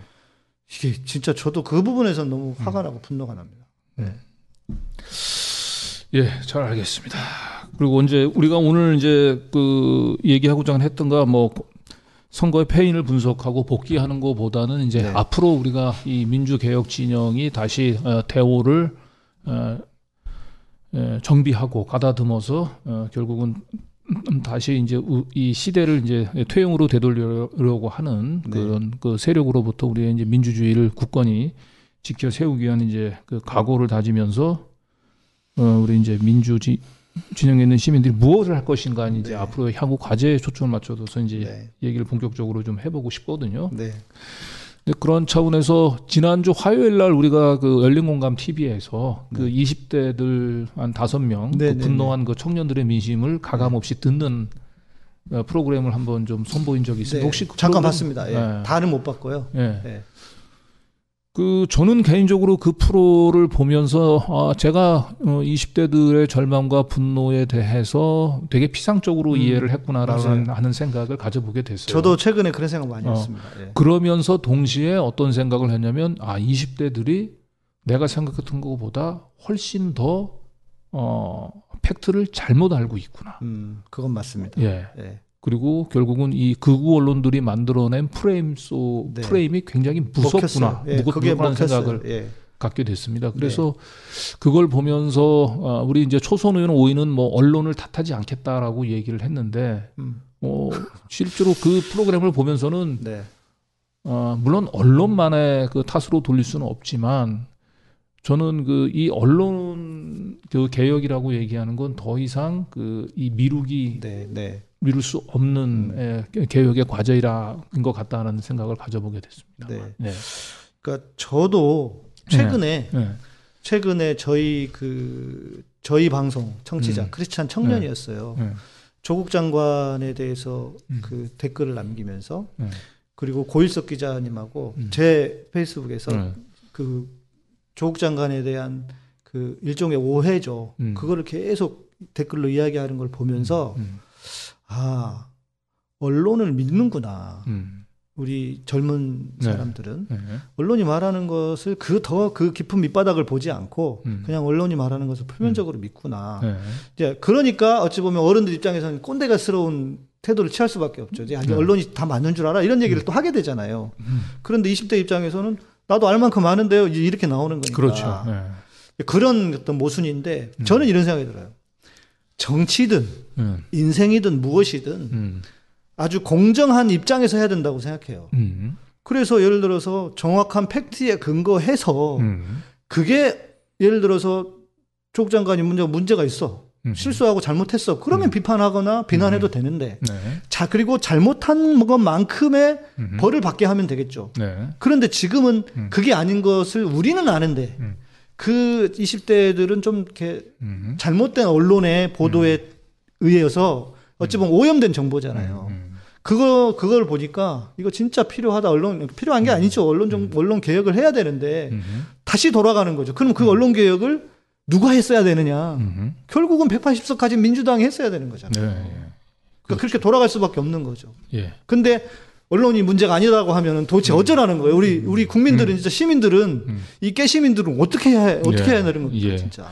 그러니까 이제 오늘 이제 민주당 이제 수박 자꾸 얘기 제가 저는 뭐 안 하려고 했는데 이제 민주당의 수박으로 분류되고 있는 의원들의 특징은 네. 밥 먹고 술 먹 술자리에서는 그렇게 조중동을 그 어, 비판을 하면서 네. 조중동에 대한 불만을 토로하면서 아, 실질적으로 본인은 항상 정치를 할 때 그 조중동을 의식하는 정치를 하는 거예요. 그러니까요. 내가 이렇게 얘기하면 조중동에서 네. 뭐라고 하지 않을까. 그러면서 또는- 신문을 조중동만 본대요. 네. 그, 그 다선 의원들이 그런 사람들이 네, 많답니다. 심지어는 어쨌든 그 조중동에서 그 좋아하는 그래서 조중동에서 기사화 될, 될 만한 발언들을 네. 특히 이렇게 그 내부의 그 민주당의 핵심 지지층들 사이에 굉장히 상처가 깊은 이 시기에 그 상처에 소금을 내는 방법으로 음. 조중동의 일종의 아첨이라고 표현할 수밖에 없는 그런 발언들을 하고 있는 네. 수박 의원들이 몇 분 계시죠. 제가 이름을 참 일일이 거명하기는 그렇습니다만. 저는 음. 이제 제가 실은 이제 오늘 이 방송을 하게 된 이유라고 해야 될까? 네. 제가 뭐 목사가 실은 정치를 알면 얼마나 음, 알겠습니까? 저도 잘은 몰랐고 실제로 잘 음, 몰랐고 음, 음. 그리고 저는 촛불 혁명 이후에 음. 민주당과 지금 정부의 중요성 음. 너무 중요한 역사적인 임무와 사명을 가지고 음. 있다. 네. 만약에 여기서 실패하면 네. 우리의 역사는 완전히 퇴행할 것이고 음. 이 어찌 보면 이명박 박근혜 시절보다 더 더하게 될 것이다. 네. 저는 그렇게 보거든요. 예, 예. 그러니까 우리 국민들이 얼마나 훌륭한 일들을 해냈습니까? 음, 음. 그래서 저는 민주당 의원들이 정말 그런 시대적인 사명을 가지고 뭔가를 해낼 거라는 기대를 했던 것도 사실이에요. 음. 네, 네. 그리고 제가 이제 교회 개혁 관련해서 이제 한 9년째 이렇게 해보고 있는데 음. 교회는 답이 안 나옵니다. 교회는 답이 네, 안 나와. 네, 네. 그런데 예를 들면 검찰하고 교회하고 목사들하고 되게 비슷해요. 음. 뭐 성, 성범죄 저들도 처벌도 안 받고 자기들끼리 다 꾸짝꾸짝 해야지 해버리고 음. 그런데 검찰은 외부에서 이렇게 힘을 국민들이 하니까 개혁이라도 될 수 있잖아요. 음, 네. 뭐라도 됐잖아요. 근데 네. 교회는 안 돼. 네. 저는 너무 지쳐가지고 야 좀 눈을 더 크게 나는 사회로 돌려야겠다 해서 음. 그런 기대감을 가지고 어찌 음, 보면 저도 음. 지금 이런 일을 하고 있는 것인데 음. 그래서 기대를 하다가 왜 이게 안 되지? 음. 안 되지 하면서 더 이렇게 깊이 들여다 보니까 음. 아, 이 민주당 안에도 진짜 수박이라는 사람들이 이 네. 사쿠라들이 있구나 진짜. 음. 네. 이거를 제가 알게 된 거죠. 네. 그러니까 잘할 거라는 기대감과 어떤 그 응원하는 마음 아마 음. 우리 시민들 다 그랬을 거예요. 민주당 하면은 어찌됐건 박수 쳐주고 민주당이 밀어줘야 된다 도와줘야 된다 이랬었잖아요. 음. 네. 그러니까 그랬는데 제가 아 이분들이 이런 사람들이 민주당 안에 있구나 음. 걸 알면서 그 이야기를 좀 하고 싶었어요. 우리 네. 시민들에게 저도 선거 전에는 웬만하면 민주당 얘기 알면서도 잘 안 했습니다. 음. 왜냐하면 어뭐 표면에 드러나지 않았기도 했고 음. 그랬으니까 그러나 이제 이제는 선거가 이렇게 음. 지면서 너무 위기 상황이 됐을 음. 때에는 음. 이거는 내부 비판을 해야 된다. 음. 그리고 어 실은 교회가 어려운 이유는 자정 능력을 상실해 버렸기 때문에 네. 내부에서 스스로 개혁이 힘듭니다. 예. 그러니까 우리 시민들이 그러면 뭐라도 해줘야 되지 않을까 네. 그런 그렇습니다. 차원에서 예. 네. 그래서 이 최근에 이제 민주당 수박 의원들 이제 조중동을 이제 의식한 민주당 수박 의원들을 이제 보면은 그 푸코가 얘기했던 파놉티콘이라고 하는 원형 감옥 예, 예, 얘기 예. 있죠. 그러니까 이 원형 감옥의 특징은 기본적으로 간수들이 눈앞에 보이지 않더라도 음, 항상 간수들이 누- 언제든지 자기를 관찰할 수 있다라고 하는 것 때문에 네. 죄수들이 항상 간수를 의식하면서 그렇죠. 예, 네. 스스로 이제 그 감옥 안에 가, 스스로를 음, 음, 가- 음. 가두고 사는 거예요. 네. 그러니까 어떻게 보면 민주당 의원들 같은 경우는 꼭 조중동에서 그 자신을 상대로 해가지고 직접적인 비판을 가하지 않는다 하더라도 늘상 의정 활동을 하는 데 있어서 조중동의 카메라를 의식을 하는 거죠. 그러니까 그렇다면 그러니까 그 조중동이 만든 감옥 안 속 안에서 네. 갇혀서 스스로를 가두는 거. 그러니까 결국은 그런 차원에서 어, 이 민주당의 수박 의원들은 핵심 지지층들을 보고 정치를 하는 것이 네, 아니고 네, 네, 조중동을 보고 정치를 하는 것이고 네. 그 조중동을 보고 정치를 하는 것은 이유는 재선에 유리하기 때문에 그러니까요. 재선에 그- 유리하기 예. 때문에 그러니까 그러니까 제- 이 심지어 민주당 수박 의원들은 이렇게 표현하면 좀 어떨지 모르겠습니다만은 재선을 위해서는 핵심 지지층들을 배반할 수도 있다. 그래서 최근에 그런 말이 예, 나왔어요. 그런 생각들까지 가지고 있는 분들이 예, 예. 아닌가. 그러니까 이게 네. 그런 것 같아요. 민주당 민주당만의 이야기는 아니고 음. 국민의 국민의힘 국민의힘도 그렇지 않지 않을 수 없다. 음. 그거는 국회의원들은 다 그런 것 같아요. 네. 예를 들면 지금 그 국민의힘 안에서도 이제 음. 다시 뭐 또 개혁에 음. 대한 이야기 뭐 자기들 음. 나올 텐데. 음. 그러니까 어찌 보면 그 사람들도 똑같은 것 같아요. 네. 뭐 이재명이 되든 이낙연이 되든 상관없어. 나는 음. 내가 한 번 더 해먹으면 해먹으면 음. 되는 거야. 예. 라고 하는 것이 그들의 지상 과제이고 목표일 거라고 생각을 네. 하는데 이런 비슷한 일이 민주당 안에도 세상에 음. 있더라. 예. 그러니까 이게 저도 실은 예. 그러니까 저는 모르겠습니다. 제가 순진해서 그렇고 순수해서 그런지 모르겠는데 음. 아니 지금이 그럴 때가 아닌데 어떻게 그럴 수가 있나? 그런데 이제 제가 이제 민주당의 이제 수박 의원들을 좀 이해하자면은 네. 그런 공포감을 가질 수밖에 없는 것은 결국은 에, 이 수박 의원들이 접하는 민심을 가장 쉽게 그리고 일상적으로 접할 수 있는 것은 결국은 언론인 거고. 예, 예, 예. 근데 이제 언론이 기본적으로 그 이 조중동으로 기울어지는 운동장이 또 이제 포털까지도 요즘은 가세해서 네, 훨씬 네, 더 네. 이제 심각한 맞습니다. 언론의 불균형이 온 상황에서 네. 이 수박 의원들 같은 경우는 이게 기울어지는 운동장을 뭔가 바꾸려고 하는 그런 노력보다는 음. 이 기울어지는 운동장 속에서 절대적인 권력을 가지고 있는 언론과 영합을 해서 네, 네. 본인이 이 뭔가 이 재선을 음. 하려고 하는 그런 자꾸 이런 현실적인 어쨌든 유혹에 빠지는 게 아닌가. 네. 그러다 보니까 항상 어 개혁에 대해서 목소리를 높이는 부분들은 불가피하게 조중동이나 기울어지는 운동장 속에서 절대적인 우위를 가지고 있는 언론과 마찰을 빚을 수밖에 없어요. 예, 그 예, 두려움이 있는 거죠. 예. 예. 그래서 결국은 어, 우리 시민 사회가 해야 될 진영은 수- 민주당 수박 의원들을 욕하고 비난하기보다는 음, 네. 개혁을 더 가열차게 음. 밀고 나가는 것이 네. 궁극적으로는 네. 네 재선에도 도움이 된다. 예, 예. 그런 확신을 심어주는 게좀 중요하거든. 네. 할것 같거든요. 그러니까 이제 이런 것 음. 같습니다. 음. 제가 이제 교회에서 목회를 하면서 되게 네. 고민을 많이 한 것이 네. 성경에 이런 표현이 나와요. 알곡과 음. 가라지에 대한 네. 표현이 나오는데 네. 뭐냐면 어 가라지라고 하는 것은 이제 그 열매를 맺을 수 없는 음. 소위 우리말로 하면 그 논에 뿌- 별을 뿌리고 나면 피 같은 거 있잖아요. 음. 그런 건데 뿌리지도 않은데 그 가라지가 나는 거죠. 네. 그래서 이 가라지를 어떻게 해야 되느냐 했더니 주님이 뽑지 말라고 합니다. 음. 뽑지 말아라. 가만 두어라 이렇게 얘기하죠. 난 그 이해가 안 됐어요. 네. 아니, 씨, 뽑아야지 나쁜 놈들은. 음. 그런데 그거 같아요. 가라지를 뽑을 수는 없, 없어도 네. 가라지가 판을 치면서 그 사람들이 힘을 얻어서 주 메인 세력이 되게 해서는 안 된다. 음. 그리고 또 한 가지는 정치인들은 저는 뭐 목사들도 아니고 성직자들도 아니고 음. 그 사람들이 속으로 무슨 생각을 하든 음. 뭐 자기가 재선을 노리고 있든 어떻든 저는 네. 그거는 뭐 자연스러운 거라고 생각을 해요. 음. 그러나 지금 강지현이 말씀해 주신 것처럼 속에 무슨 생각을 하든 겉으로라도 음. 시민들이 원하는 시민들이 지금 180석을 만들어 주었으니 음. 시민들이 원하는 것을 하면 네. 저는 그러면 된다고 생각해요. 음. 본인이 뭐, 음. 뭐 나, 내가 뭐 한 달에 천만 원씩 그렇습니다. 받아서 좋든 말든 그거는 네. 자기들의 사정이고 음. 우리가 뽑아 주었으니 시민들이 뽑은 음. 대의 정치를 제대로 하라는 거죠. 그렇죠. 예. 네. 자, 그래서 그 지금 어뭐 우리 박성민 그다음에 이제 그 이번 정무수석이 좀 내정자로 거론이 되는 이제 이철이 네. 이분 어, 유들의 이런 정치 평론가들의 핵심 메시지는 어 특히 이제 박성민 그 정치 그 평론가는 본인이 스스로 그렇게 이제 그 이 자기의 철학을 이제 정치 철학을 그렇게 얘기를 해요. 음. 강한 것이 옳은 것을 이긴다. 아, 예. 어? 강한 것이 옳은 것을 그러니까 정치라고 얘기하는 건 선거에서 이기기 위해서 존재한다라고 얘기하는 네, 거고 네, 네.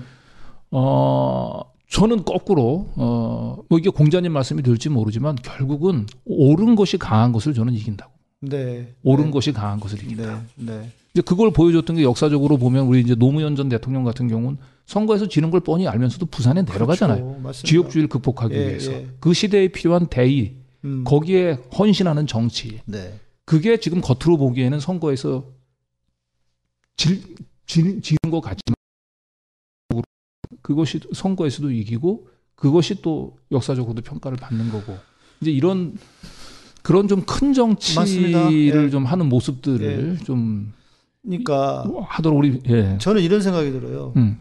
이 국회의원들이 음. 나나 어 그 다음 안 할 테니까 예. 그냥 난 재산 안 한다 생각하고 네. 소신껏 하면 네. 저는 오히려 시민들이 알아보고 그런 네. 사람들을 네. 더 지지할 거라고 생각합니다. 그렇습니다. 어, 실제 노무현 그게 노무현 정신이고 네. 다들 노무현 이야기 하는데 노무현 다 팔아먹고 음. 노무현처럼 하는 사람이 도대체 몇이나 있습니까? 네. 그리고 이게 그 특히 교회하고 관련하면요. 음. 그 대부분의 국회의원들이 음. 실은 박영선 장관이 전에 그 우리 이번에 경선 과 그 음. 경선 과정이 아니고 그 이제 경쟁하면서 음. 그게 나왔었잖아요. 뭐 음. 정광훈이 음. 그 집회 가가지고 무슨 뭐 나는 차별금지법 네. 반대하고 뭐 이렇게 나오는 게 있었잖아요. 음. 그러니까 정치인들이 교회 표시 표를 엄청 음. 무서워해요. 네. 그러니까 지금도 막 교회 뭐 신앙이 없어도 교회 다니고 음, 가가지고 이 선거철 되면 교회 인사하고 이렇게 음, 하지 음. 않습니까? 그런데요 음. 생각보다 이게 그 통계로 나왔는데 교인들 안에 민주 시민들이 생각보다 많습니다. 네. 표를 찍을 때는요 네. 한40 몇 퍼센트는 민주당이나 음. 찍어요. 네. 그러니까 저는 진짜 그 부분에 대해서도 쫄 필요가 없다고 생각해요. 음. 이렇게 국회의원들이 이제는 할 말 해도 되고 교회에 네. 네. 그리고 그것을 증명해낸 게 정광훈이었잖아요. 네. 지난 총선에서 정광훈이 얼마나 쌩 난리를 쳤습니까? 네. 네. 정광훈 무서워가지고 저쪽에 있는 사람들 다 오세훈까지 다 나가고 그렇게 했었잖아요. 근데 정광훈이 이겼나요? 그렇죠. 그게 그게 결과로 나왔는데 네. 뭘 그걸 그 이미 결과가 나왔는데도 이미 음. 그걸 보고 두려워하냐는 거죠. 음. 이제는 판이 바뀌었는데 그 네. 부분에서는 저는 그런 것처럼 음. 이제 의원들이 좀 소신 있게 해야 한다. 네. 네. 그래서 저는 개인적으로 이게 언론 그 개혁과 관련해서 그동안 많이 얘기했던 게 사실 징벌적 손해배상 제도인데 저는 그 징벌적 손해배상 제도는 지금 이 언론의 그 이 지형을 근본적으로 바꾸는 데는 저는 한계가 있다고 음. 봅니다. 그러니까 지금 조중동이나 지금 극우 언론들의 가장 큰 문제점들은 고의로 사실은 완전히 없는 팩트를 생자로 지어내서 만드는 가짜 뉴스가 문제가 되는 게 네, 아니고 네, 네. 그 있는 팩트를 교묘하게. 비틀고 왜곡 예. 왜곡을 하거든요. 하나는 사실이에요. 어. 나머지는 아니고. 예. 그러니까 그게 네. 문제죠. 그리고 이제 정부 여당에 대해서는 한없이 높은 도덕적인 잣대를 대면서 자그마한 네. 잘못도 침소 엄청나게 침소 봉대하고 그 국민의힘 이쪽의 의원들 쪽의 비리는 그냥 대충 눈 감고 이런 음. 편파적인 보도 이런 게 네. 문제가 되는 거거든요. 네.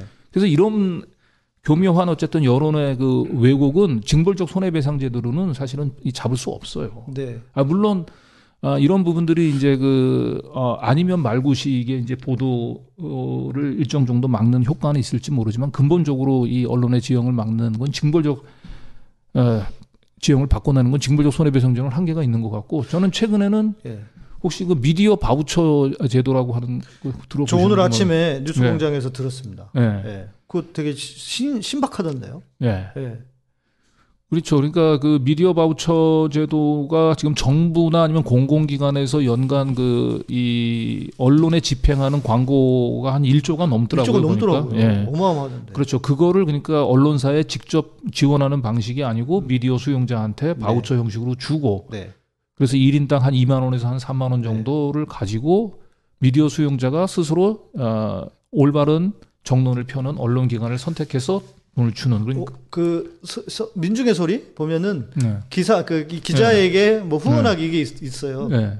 그래서 그그 저도 이제 민중의 소리 기고 한번 해본 적이 있는데 네. 그게 시민들이 기사가 음. 마음에 들면 그걸 음. 후원을 5천 원씩 얼마씩 주더라고요. 네. 그래서 정광훈 때문에 제가 시리즈를 한 네 번 써본 적이 있는데 음. 원고료 말고도 그거를 음. 나중에 또 보내주시더라고요. 네, 뭐 네. 큰, 큰 금액은 아니었지만 네. 그런 형 그런 형식이겠죠. 네. 네. 그리고 이제 이게 좀 미디어 바우처 제도가 되면은 정부하고 공공기관의 광고뿐만 아니고 저는 개인적으로 음. 이 포털의 그 뉴스 검색으로 인해서 벌어들이는 광고 그 수익들이 지금은 그냥 네이버 그 이 포털사가 그냥 다 이 거의 그쵸. 독점을 하고 있거든요. 네, 네, 그런데 뉴스라고 하는 공공재에서 발생한 수익을 네이버라고 하는 사기업이 나는 이 전유하는 부분들을 그냥 이대로 방치해야 되나? 네, 네. 그 당연히, 당연히 저는 포탈에도 일정 부분 어, 미디어세를 어, 부과를 해서 거기서 벌어들인 재원을 가지고 이 미디어 바우처 제도를 활성화시키면 네. 어, 지금 이제 광고주들이 주도하는 언론 어, 맞습니다. 시장을 예, 미디어 수용자들, 어, 미디어 주권자들이 주도하는 네.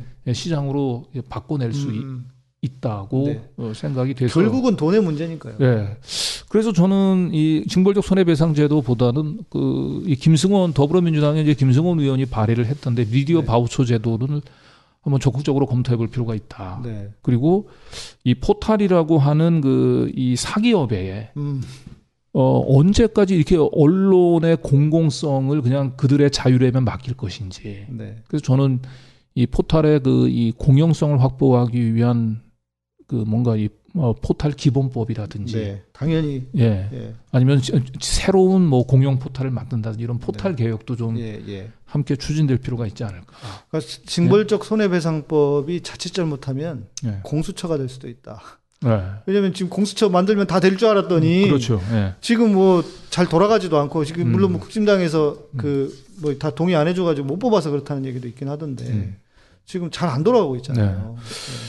그리고 네. 예 그리고 이제 이 이미 뭐 이 문재인 정부 임기 초반기에 그 종편에 대한 원칙적 어 그 심사 그다음에 제재 이 부분들을 하지 못했거든요. 네, 네, 예.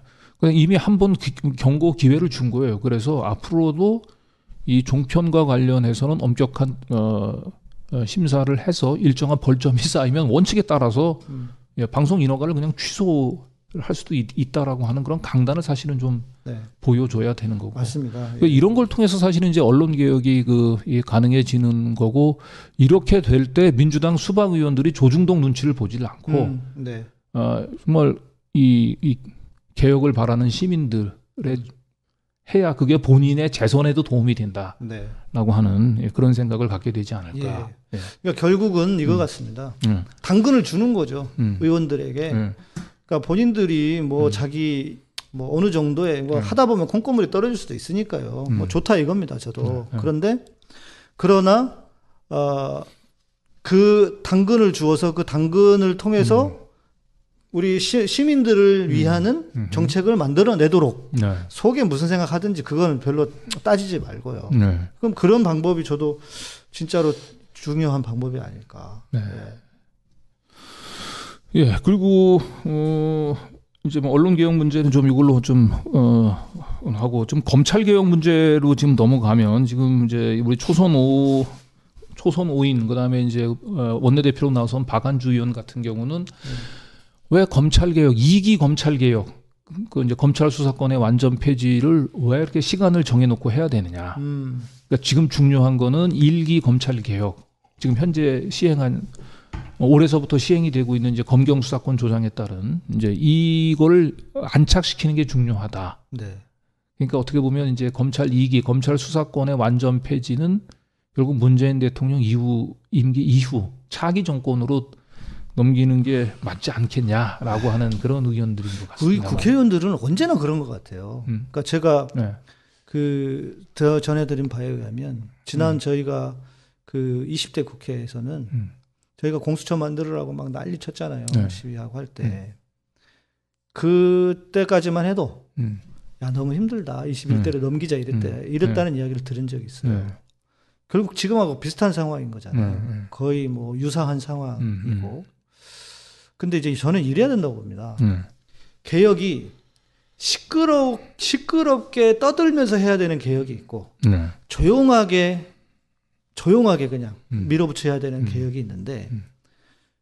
그거를 저는 민주당이 거꾸로 한 것 같아요. 음. 예를 들면 조용하게 밀어붙이는 개혁은 바로 검찰 개혁 같은 거죠. 네.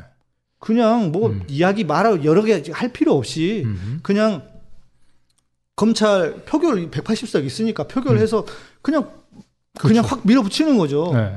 그리고 나면 이제 막 난리 치겠죠 언론에서. 네. 근데 그때뿐입니다. 네. 실은 그냥 지나가요 다. 음.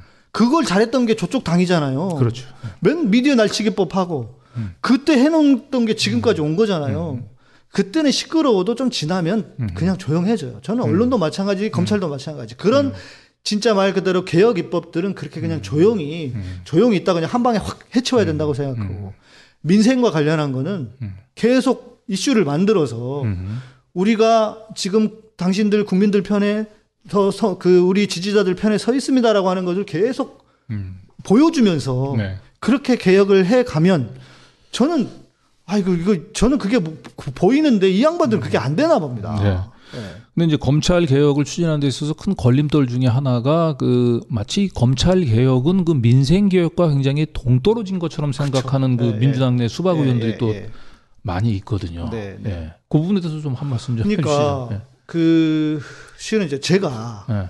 처음에도 말씀드렸지만 제가 정치에 관심을 갖는 이유가 네. 제가 진짜 저는 그 교회가 음. 세상에 희망이 되어야 한다고 음. 생각을 했던 사람이에요. 네. 그런데 개코나 음. 무슨 놈의 교회가 세상의 희망입니까? 음. 지금 세상을 망치게는 안 하면 다행이지. 음. 제가 아 이거는 뭐 제가 음. 죽을 때까지 해야 하는 일이긴 하겠지만 음. 그러나 음. 저는 죄송하지만 한계를 본 거예요. 이거는 음. 교회로 교회가 무슨 세상의 희망이 될수 음. 없다. 예. 그런데 정치는 음. 잘 정치를 잘 통해서 바꾸어 놓으면 희망이 될 수 있겠다. 음. 그런 생각을 했거든요. 네. 그래서 저도 계속 더 정치에 관심을 갖게 되는 것이고 이전보다 훨씬 더. 음. 그런데 검찰도 마찬가지인 것 음. 같아요. 어 검찰 개혁이 뭐 우리하고 뭐 전혀 상관이 없다고 하지만 음. 검찰 때문에 피해를 보는 사람들이 얼마나 많습니까? 네, 네. 옵티머스 아니고 네. 옵티머스 그렇고 예. 제가 듣고 기가 찼는데 음. 우리나라에서 그 자금 그 사기죄로 200억인가 300억 이상을 해먹은 인간들은 음. 제대로 된 벌을 받은 사람이 구속된 사람이 하나도 없대요 역사상 네. 집행유예래요 다 음. 이유가 뭐냐 검찰 전관 써가지고 음. 300억이면 절반 주고 음. 집행유예 받아가지고 나 150억으로 사는 거예요 네. 누구 돈 해먹은 겁니까 다 우리 국민들 서민들 돈 그렇게 해먹은 거거든요 그렇죠. 그게 왜 검찰 개혁이 관련이 없냐는 거예요. 이거는 이거는 검찰 개혁을 싫어하고 방해하고 시- 방해하는 사람들의 해괴한 논리라고 저는 생각해요. 예. 예. 저는 이제 이게 검찰 개혁 그다음에 이제 검찰 개혁에 비해서 그동안 뭐 조금 상대적으로 좀 관심사에서 밀려긴 했지만 법원 개혁이 검찰과 법원 개혁이 왜 필요하냐면 네. 결국은 이 기득권 카르텔의 맞습니다. 그 구조가 완성이 되는 건 결국 검찰과 법원을 통해서 맞아요. 완성이 되는 겁니다. 예, 예. 그래서 검찰과 법원의 개혁 없이는 이런 기득권 카르텔을 우리가 깰 수가 없어요. 맞아요. 예. 그 진정한 민주주 민주화 기득권 카르텔의 음, 반칙과 특권을 없어서 그렇죠. 진정한 민주화가 예. 이루어지려면 어 결국 결국은 모든 게 다 글로 가잖아요. 네, 검찰과 법원을 네. 개혁하지 않으면 방법이 재벌들이. 사고 쳐도 거기서 판단해야 되는 거고. 네. 이재명 이재명한다. 이제 그 지금 네. 우리 이재용 네. 이재용 관련해 가지고 지금 하고 네. 있는데 결국은 법으로 하는 거잖아요. 네. 그리고 그리고- 법을 만들고 법이 잘 지켜지면 되는 것이고. 예. 그 예를 든다면 작년에 이제 중대재해기업 처벌법 같은 경우 할 때 이제 그 정의당 같은 경우가 왜 민주당은 그 검찰 개혁에만 신경을 쓰고 중대재해처벌기업법은 신경을 안 쓰냐라고 이제 그런 어 목소리를 했는데 이건 정말 바보 같은 소리인 거예요. 네. 아무리 법이 만들어져도 결국은 그 법을 집행하는 검찰이 개혁되지 않고는 그러니까. 그 법은 뭐 아무런 소용이 아니 없는 기소 안 거예요. 하는데 예. 기소 안 해버리는데 그리고 지금 우리 정경심 교수님 네. 지금 이번에 항소심에서 네. 나왔잖아요 벌써 네. 그처럼 지들이 조작해가지고 증거도 네. 조작해버리고 그러니까 그 지들 멋대로 만드는데 예. 결국은 뭐 이 중대재해기업 어 처벌법, 중대재해처벌법이 만들어진다 하더라도 네 결국은 이 검찰권을 민주적으로 통제하지 않는. 한, 예, 네. 그 아무리 좋은 법이 만들어져도 예, 네. 한계가 이- 있는 겁니다. 그런 차원에서 저는 검찰 개혁이 민생 개혁과 동떨어진 과제가 아니라고 하는 생각들을 갖고 네. 좀 민주당 의원들이 자꾸 그 그건 사실 조중동이 만들어낸 프레임이거든요. 음. 예, 그래서 그런 프레임 속에서 좀 빠지지 말고. 그러니까 저도 지금 기자님하고 강 기자님하고 네. 말씀 나누면서 제가 음. 그런 얘기를 듣기는 했어요. 음. 뭐그 다선 의원들은 조중동만 본다. 조중동을 통해서 얼- 여론이라고 생각한다고 아니를 들었는데 음, 그게 여론뿐만 아니라 자기들의 그 음. 직결이 된다고 생각하나 보네요. 음, 예. 제가 보니까 진짜 시민들보다도 더 못난, 더 멍청한 의원들이네. 예. 그리고 최근에는 지금 이제 그 이 극우 언론들의 이제 그 어른들이 지금 차기 검찰총장을 이제 그 예, 인선을 앞두고 예. 이미 이성윤 이제 서울중앙지검장을 이제 공격하는 기사들을 음, 특히 그걸 이제 그 김학이 네. 그 특수관광죄를 저지르고 해외를 도피하려고 했었던 김학이를 어, 출국 금지 네. 비상한 방법으로 출국 금지했었던 거를 거꾸로 무슨 큰 막았- 중대 범죄인 것처럼 어그 그걸 막은 게 지금 잘못됐다는 거 아닙니까? 그러니까요. 기소한다 그런 것 같은데요? 예. 이성윤 지검장? 예. 그렇죠. 그러니까 이런 말도 안 되는 그 이 검찰의 이제 이성윤 서울중앙지검장의 검찰총장 만들기 된 일종의 방해고 이게 결국은 기득권 카르텔 동맹이 네. 이제 작동을 하는 것인데 이런 말도 안 되는 그 이 김학의 사건의 뒤집기 네. 그죠? 예. 이런 부분들에 대해서 민주당 의원들 중에 그 누구도 그렇게 맹렬히 나서서 이 부분들을 비판하는 아, 그러니까 걸 제가 보지를 못했어요. 그러니까 이제 예. 검찰만 이렇게 나오면 음. 물론 다른 사건으로도 그렇긴 하지만 네. 다들 꿀먹은 벙어리가 되는 것 같아요. 네. 그래놓고는 뭐 음. 조국 장관, 추미애 장관, 제- 저는 진짜 허- 황당했던 게 네. 추미애 장관은 네. 당 대표였잖아요. 당 대표까지 했던 분이잖아요. 네. 그런데 저렇게 저런 식으로 내팽개쳐도 되나? 음. 이게 이게 진짜 정치라고 하는 게 진짜 너무 매정하다지만 이렇게까지 네. 해야 되나? 예, 그리고 이제 이성윤 지금 이제 서울중앙지검장 흠진 내기와 동시에 지금 이제 조남관 대검차장 띄우기에 또 언론이 네, 그렇더라고요. 나섰어요. 그것도 진보 진영으로 일컬어지는 무슨 엘리베이터, 예, 예, 엘리베이터 뭐 신문에서 뭐- 또 예, 예.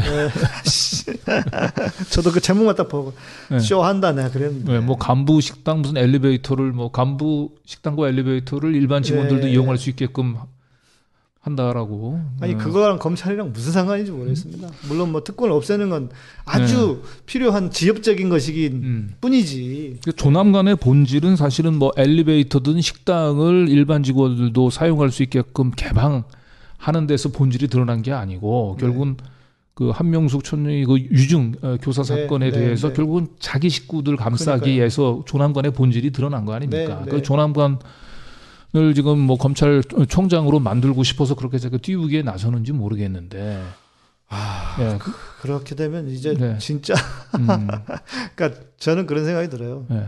한번 속으면 속은 놈이 바보지만 음, 여러 번 속으면 속인 놈도 속은 놈도 나쁜 놈이에요. 네. 그러면 안 된다고 생각합니다. 저는. 네. 네, 예. 네. 속인 처음에 그러니까 한 번 속으면 속인 사람이 나쁘지만. 네. 음.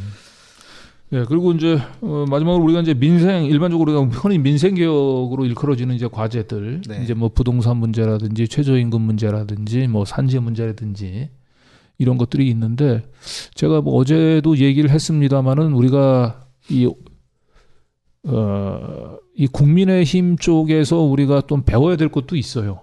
음. 보니까 이제 오세훈, 뭐 박형준 여기는 네. 당선되자마자 자기를 지지해 준 사람들에게 엄청 엄청난 그렇죠. 정치적인 효능감을 예, 예.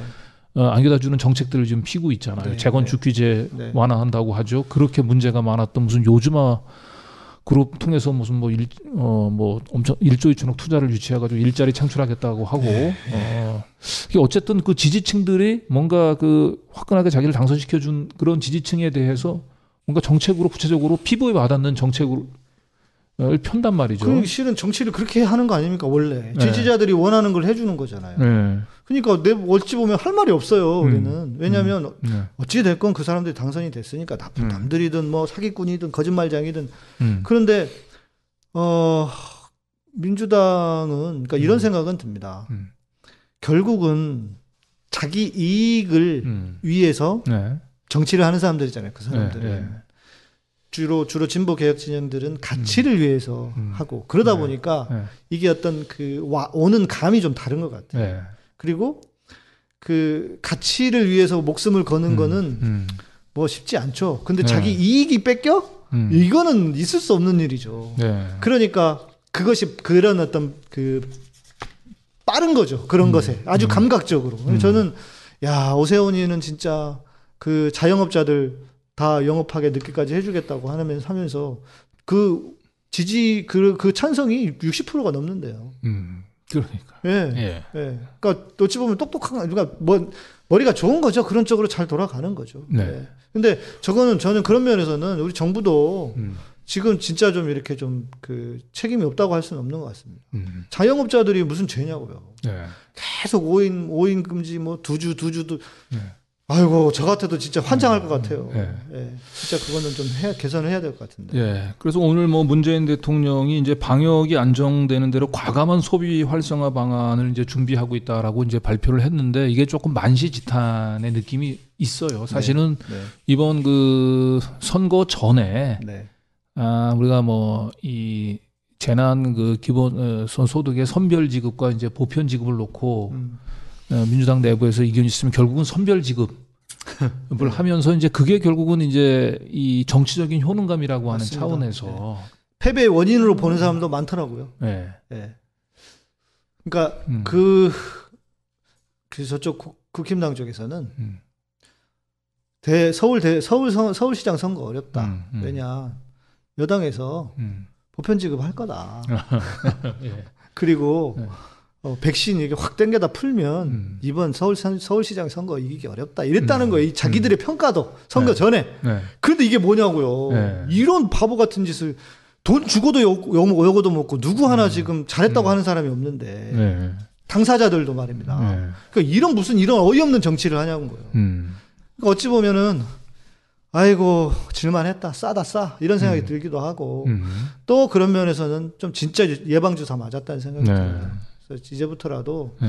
그리고 근데 하, 이제는 저는 대통령께서 그렇게 말하는 게 무슨 의미가 있을까 싶어요. 음. 말은 이제 음. 사람들이 말로는 안, 안 믿는 것 같아. 그렇게 돼버렸어요. 네.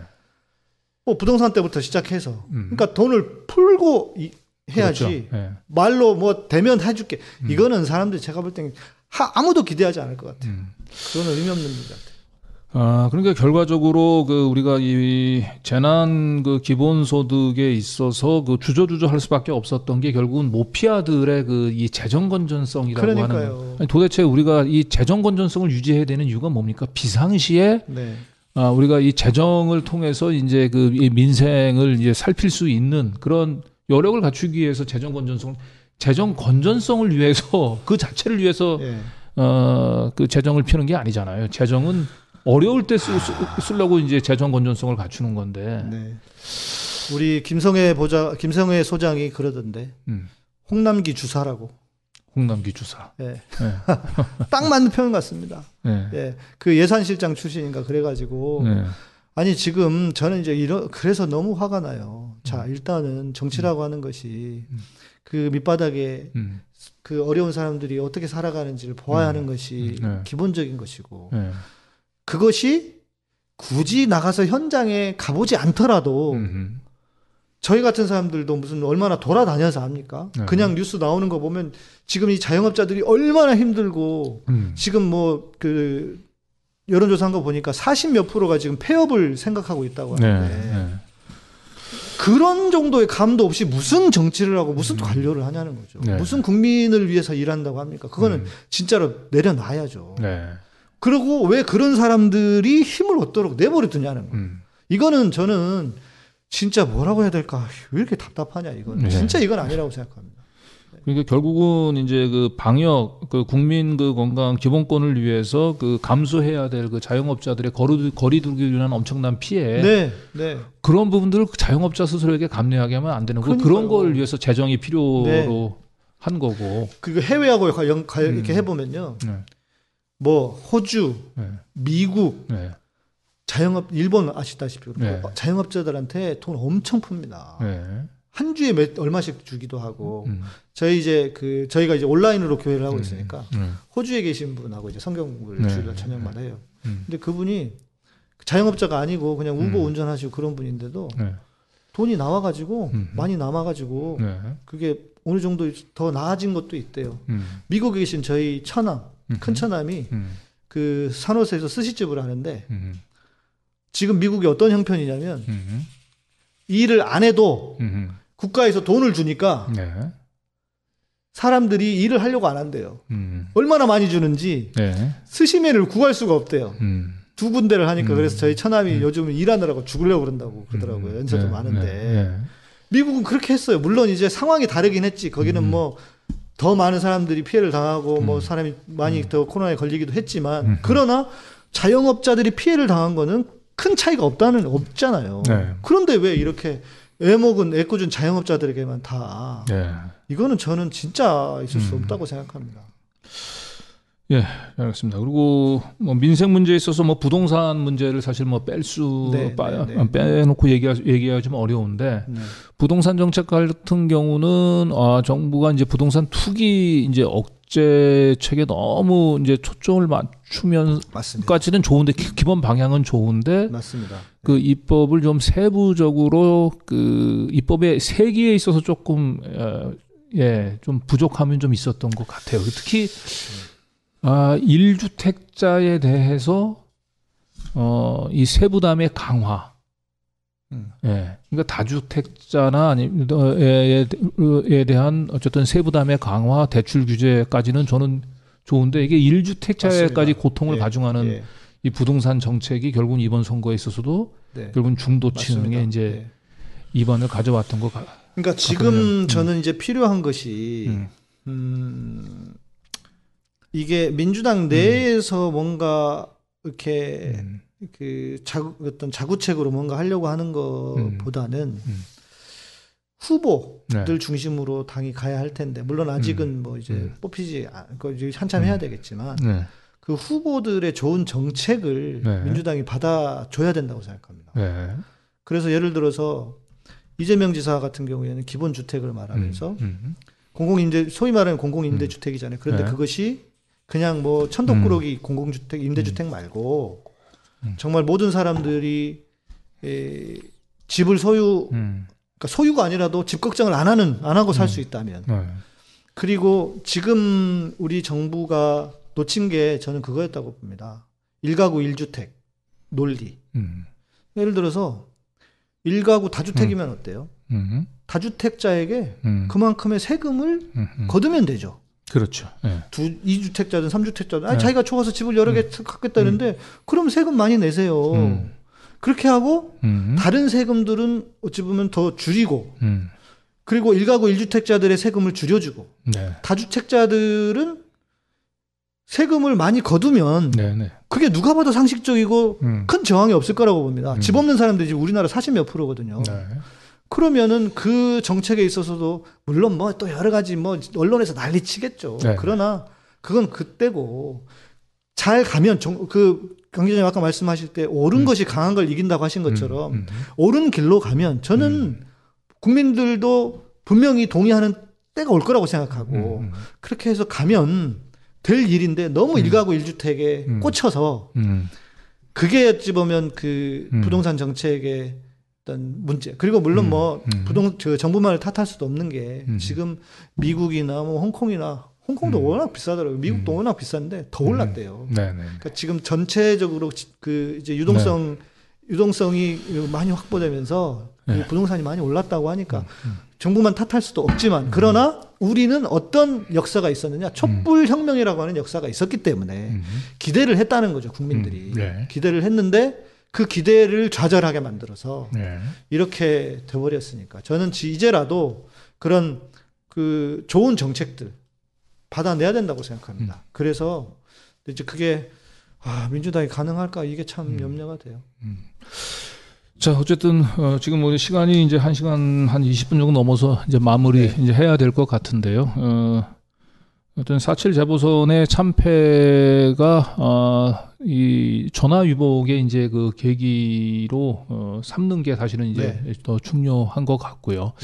그런 차원에서 우리 민주당 내에서 이제 다양한 의견들이 나오는 것까지는 이 좋은 것 같아요. 음, 네. 그리고 어, 그런데 문제는 이제 어, 과연 예, 지금 현재 이제 민주개혁 진영의 전열을 가다듬는 차원에서는 민주당만 바라보고 있을 수는 없는 것 같고요. 그래서 아, 예.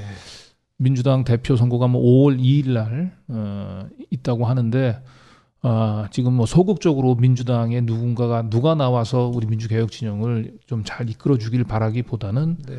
우리 이제 민주개혁 진영에 있는 시민들이 어, 스스로 나서서 어, 흐름을 만들어 주는 것이 개혁적인 흐름을 만들어 주고 민주당을 거꾸로 그런 민주개혁 진영이 만든 흐름 속으로 이 견인할 수 있는 이제 그런 모멘텀을 네. 예, 만들어주는 게 중요하다라고 보는데 그런 차원에서 한번 목사님께서 예, 한번 좀 저는 마무리- 제가 저희 네. 방송에서는 이렇게 말씀을 좀 드렸어요. 음.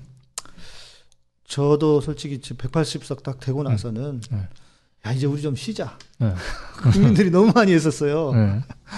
진짜 너무 많이 애- 애를 써서 좀 쉬어도 되겠다 생각을 했는데 아이고 이게 아니네. 음. 지금 상황은 어 뭐랄까 더 꼬여버린 상황이기 때문에 음. 우리가 음 대의 민주 정치가 아니라 음. 간접 민주주의가 아니라 예. 직접 민주주의라고 생각하고 네. 국민들이 진짜 나서야 된다. 음. 진짜 깨시민들이 네. 물론 그 혜택을 보는 음. 정치의 저관여층도 분명히 저는 있, 있다고 생각합니다. 음, 네. 그분들 원망할 것도 없고 음. 언론에 속았다고 우리가 막 비난하면서 20대 음. 20대들을 비난할 이유도 없고 네. 세상은 원래 그런 거예요. 네. 다이하드 4의 영화에 보면 음. 그런 말이 나옵니다. 아, 아는 놈이 해야 된다. 음. 제가 그 영화를 보고 되게 감동을 받았거든요. 네. 그뭐 되게 그 흥미 위주의 영화지만 영화지만 전 메시지가 있다고 봐요. 아는 사람이 해야 돼요. 결국은 음. 결국 우리 민주 시민들 깨시민들이 음. 문자 보내고 전화하고 해서 네. 계속 압박해야 됩니다. 네. 그래서 그렇게 하지 않으면 음. 어, 안 되도록 그렇게 해서 자기들이 압박 받으면 문자 하나라도 받으면요. 음. 저도 소- 솔직히 우리 그 방송하면 이상한 음. 댓글 막 쓰는데 신경 안 쓴다고 해도 신경 쓰여요. 네. 그러니까 압박해야 됩니다. 이 직접 민주주의 한다고 생각하고 음. 진짜 더 많이 관, 관여를 하고 음. 예. 그 사람들은 우리의 그 아바타다 음. 생각하고 우리가 그 사람들을 부려야 됩니다. 네. 의원들을 부려야지 네. 알아서 잘하겠지 하고 팔짱 끼고 있으면 제가 볼 때 지금은 음. 저는 정말 지- 큰 위기라고 생각합니다. 네. 왜냐? 정작 급한 거는 우리야. 네. 그리고 정작 시민 편에 서 있는 사람이 너무 많이 없어. 네. 민주당 안에도. 네. 의원들 안에 정치하는 사람들 안에. 음, 그러면 음. 팔짱 끼고 있는 순간 우리는 저는 망한다고 봅니다. 네. 다시는 이런 세상이 오지 않을 수도 있다. 음. 그러니까 우리 그 깨시민들께서 민주시민들께서 정말 더 열심히 관여해 주시고 그리고 또 잘하는 좋은 우리 그 정치인들 시민들 편에 진짜 시민들 편에 서는 정치인들은 진짜 지지해 주고 칭찬해 주고 격려 문자라도 보내고 음. 아무것도 아닌 것 같지만 그거 받으면요 힘납니다 솔직히 예. 그러니까 그렇게 더 열심히 직접 민주주의 한다고 생각하고 하시면 좋겠다. 아, 깨시민들 말도 안 듣는다. 이게 한두 명이니까 말을 안 듣지만요. 때로 밀리, 때로 몰아가서 하잖아요. 안 들을 수가 없습니다. 박근혜 때 생각해 보십시오. 탄핵할 때.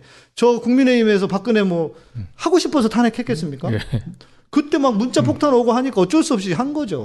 그러니까 저는 그거예요. 속의 의도는 상관없다 이거예요. 음. 무슨 생각을 하든 무슨 어떤 엉뚱한 생각을 하든 그러나 겉으로 자기가 표를 얻기 위해서 자기가 재선되기 위해 당선되기 다시 당선되기 위해서 음. 민주시민 편에 드는 척이라도 해라. 저는 네. 그러면 된다고 생각합니다. 예, 감사합니다. 네. 예, 뭐 장시간 그 우리 민주개혁 진영의 시민들과 함께 4.7 재보선 이후에 우리들의 과제 그리고 각오를 한번 점검해 보는 예, 시간을 가져봤는데 네. 제가 뭐 저는 개인적으로 이제 이렇게 이제 마무리 말씀을 좀 드리고 싶습니다. 그4.7 재보선이 뭐 참패로 끝나긴 했습니다만은 이렇게 어려운 어, 지형 그리고 민주당에 대한 실망과 분노에도 불구하고 어, 서울에서 40% 그리고 부산에서 한 30%의 시민들이 결국은 어, 이런 상황 속에서도 그 민주 진영에 있는 후보들을 지지했고 저는 이들이 아, 희망이라고 예, 네. 봅니다. 결국 이제 이 아, 이번에 이 민주당에 대한 좌절과 아, 실망에도 불구하고 아, 국힘당으로 에, 후보에 의해서 시대가 거꾸로 되돌려지는 퇴행을 막기 위해서 어, 이 투표를 했었던 서울의 40%, 어, 부산의 30%를 중심으로 한 이 민주개혁 지정에 있는 에, 이런 시민들. 어, 여기를 이제 민주당의 수박 또는 극우 언론은 이제 아, 어, 뭐 극성 지지층 네. 또는 뭐 강성 지지층, 극문 뭐 이런 식으로 폄하를 하고 있지만 네. 저는 이들이야말로 지금까지 한국의 민주주의를 후퇴시키지 않고 이만큼 맞습니다. 발전시켜온 어, 핵심 예, 지지층들 그리고 핵심 개혁 세력들이라고 보고요. 이 개- 핵심 개혁 어, 세력들이 어, 민주당 수박들을 자꾸 이렇게 또 비판하는 데만 너무 몰, 어, 음, 네.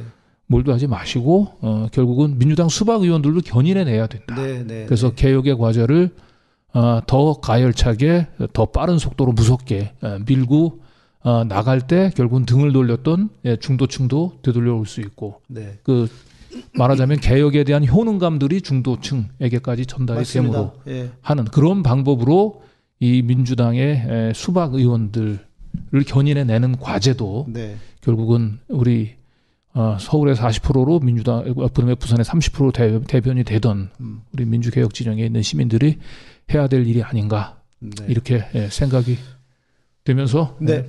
방금 그 댓글 보니까 음. 하도 이상한 목사가 많아가지고 네. 그랬는데 오늘 네. 그 저를 보고 좋으셨다고 그러셨는데 네 제가 네. 그 저희가 이제 그 우리 민주 시민들 특히 음. 민주 시민 기독인들을 위한 그 방송을 제가 또 유튜브 방송 하고 있으니까요 그 요즘 제가 음. 민주당 좀 비판해서 그런지 많이 빠졌어요 구독자가 예. 얼마 예. 되지도 않는데 제가 예. 한 18,300명 400명 가까이 되는데 여러분 구독 좀 부, 부탁드리고요 그리고 마지막으로 예. 저 양희삼 TV입니다. 구독 부탁드리고 어, 생각해 보면 더 험하고 더 어려운 때 많았습니다. 음. 지금은 어찌 보면 좋, 좋은 상황입니다. 네, 네. 그렇잖아요. 예, 그렇습니다. 예, 지금은 뭐 어, 너무 너무 좋은 상황이고 그러니까 우리가 너무 그 비관하지 마시고 예, 우리 시민들 비만 비관 안 하셔도 좋겠고 그냥 민주당 조금 정신 차리게 해줍시다. 그러면 되는 게 아닐까. 음. 예, 그렇게 생각합니다. 네. 예, 그리고 어 우리 이제 밤늦은 시간까지 함께 해주신 시청자 여러분께 다시 한번 감사를 드리고요. 그 열린 공감 TV 어 지난 그4.7 재보선 기간 동안에 많은 시청자 여러분들이 저희 열린 공감 TV가 가고자 했었던 예, 진실의 서- 편에 서고자 했었던 어 열린 공감 TV 많이 예, 후원과 격려를 해주신 것에 대해서 감사를 드리는데 앞으로도 이 민주개혁 진영의 예, 전열을 정비하는 과정에서 더 큰 역할을 할 수 있도록 예, 더 많은 좀 예, 후원을 예, 보내주실 것을 예, 네. 당부를 좀 드리면서 양이삼 TV 그리고 열린공감 TV 예, 구독, 네. 예, 좋아요 부탁 예, 예, 드리겠습니다. 어쨌든 장시간 예, 목사님 네. 예, 수고 많으셨습니다. 네, 감사합니다. 시청자 여러분들도 감사합니다. 저희는 네. 이만 물러가겠습니다. 네, 고맙습니다. 네. 네. 감사합니다.